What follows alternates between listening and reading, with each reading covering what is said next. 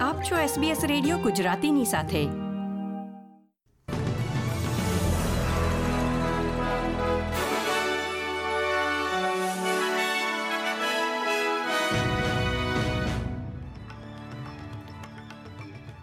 નમસ્કાર.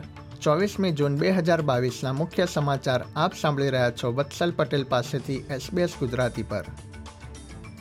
પ્રસ્તુત છે આજના મુખ્ય સમાચાર. ઓસ્ટ્રેલિયાના હોલસેલ ઇલેક્ટ્રિસિટી માર્કેટ પર અનિશ્ચિતકાળ સુધી લાગુ કરવામાં આવેલું સસ્પેન્શન હટાવાયું. આગામી દિવસોમાં એરપોર્ટ્સ પર ભીડ વધે તેવી શક્યતા વચ્ચે મુસાફરોને અગાઉથી જ આયોજનની ચેતવણી. અને ઓસ્ટ્રેલિયામાં કોવિડ નાઇન્ટીનના કારણે પિસ્તાલીસ મૃત્યુ. ક્વિન્સલેન્ડમાં નિયંત્રણો હળવા થશે.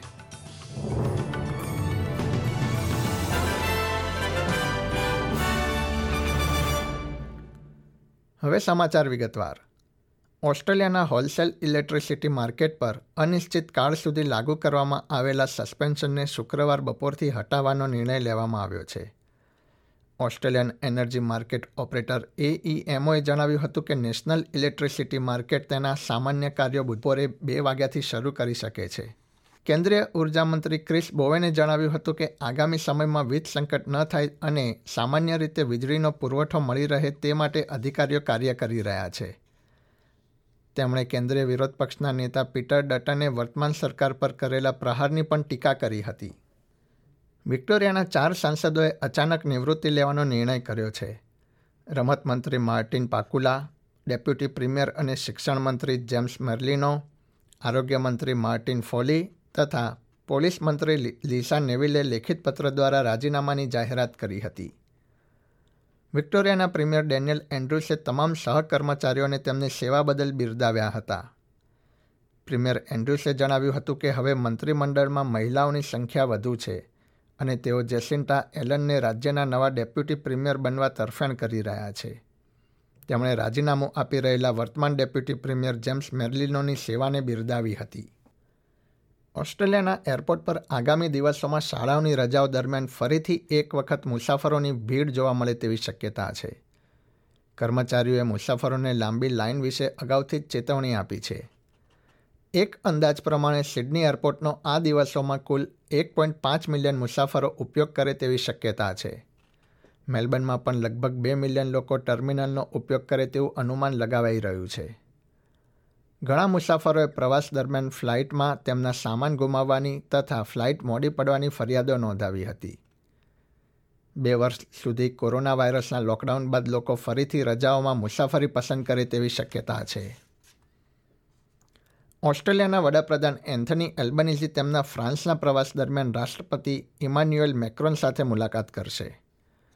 બંને દેશો વચ્ચે ફરીથી નવા સંબંધો સ્થપાય તેવી શક્યતા છે. ઉલ્લેખનીય છે કે અગાઉની સરકારે ફ્રાન્સ સાથે નેવું બિલિયન ડોલરના ખર્ચ સાથે બાર ન્યુક્લિયર પાવર સબમરીન્સનો પ્રોજેક્ટ રદ કર્યા બાદ બંને વચ્ચેના સંબંધો વણસ્યા હતા. નવી લેબર સરકારે આ મહિનાની શરૂઆતમાં ફ્રાન્સના શિપ બિલ્ડર નેવિલ ગ્રુપને ભરપાઈ સ્વરૂપે આઠસો પાંત્રીસ મિલિયન ડોલરની ચૂકવણીની જાહેરાત કરી હતી.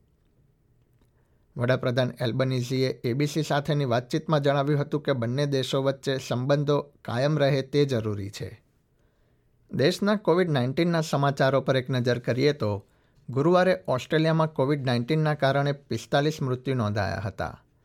જેમાં વીસ વિક્ટોરિયામાં, ચૌદ ન્યૂ સાઉથ વેલ્સમાં તથા છ મૃત્યુ ક્વિન્સલેન્ડમાં નોંધાયા હતા. વેસ્ટર્ન ઓસ્ટ્રેલિયામાં અગાઉ નોંધાયેલા મૃત્યુનો આ યાદીમાં સમાવેશ કરવામાં આવ્યો હતો.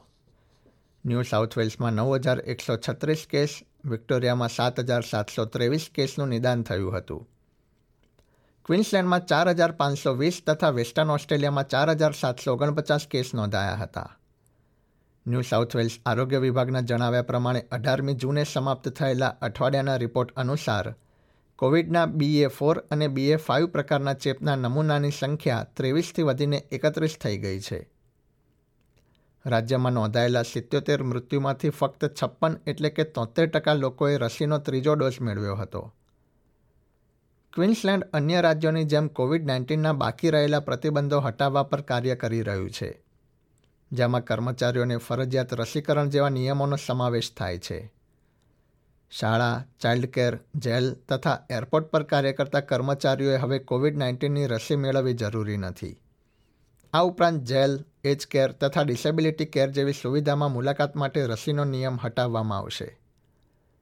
આરોગ્ય સુવિધા, hospital, age care, disability care જેવી સુવિધામાં કાર્ય કરતા કર્મચારીઓ માટે રસી લેવી જરૂરી રહેશે.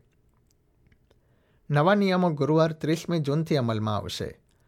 પ્રીમિયર અનાસ્તાશિયા પહેલાશાએ જણાવ્યું હતું કે નોકરીદાતા તેમના કર્મચારીઓના રસીકરણ અંગે નિર્ણય લેવા માટે સ્વતંત્ર છે. આંતરરાષ્ટ્રીય સમાચારોમાં ઓસ્ટ્રેલિયા ખાતે અફઘાનિસ્તાનના એમ્બેસેડર વાહિદુલ્લા વૈસીએ જણાવ્યું છે કે વર્તમાન તાલિબાન શાસન સાથે મળીને દેશમાં રાહત બચાવ કાર્યો તથા અન્ય ચીજવસ્તુઓ ઉપલબ્ધ કરાવવી મુશ્કેલ છે. ઉલ્લેખનીય છે કે તાજેતરમાં અફઘાનિસ્તાનમાં છ પોઈન્ટ એકની તીવ્રતા સાથે ભૂકંપ આવ્યો હતો, જેમાં હજારથી વધુ લોકોએ જીવ ગુમાવ્યા હોવાની જાણકારી પ્રાપ્ત થઈ રહી છે. દેશમાં રાહત બચાવ કાર્ય ચાલુ છે તે સમયે એમ્બેસેડર વૈસીએ એસબીએસ ન્યૂઝને આ નિવેદન આપ્યું હતું.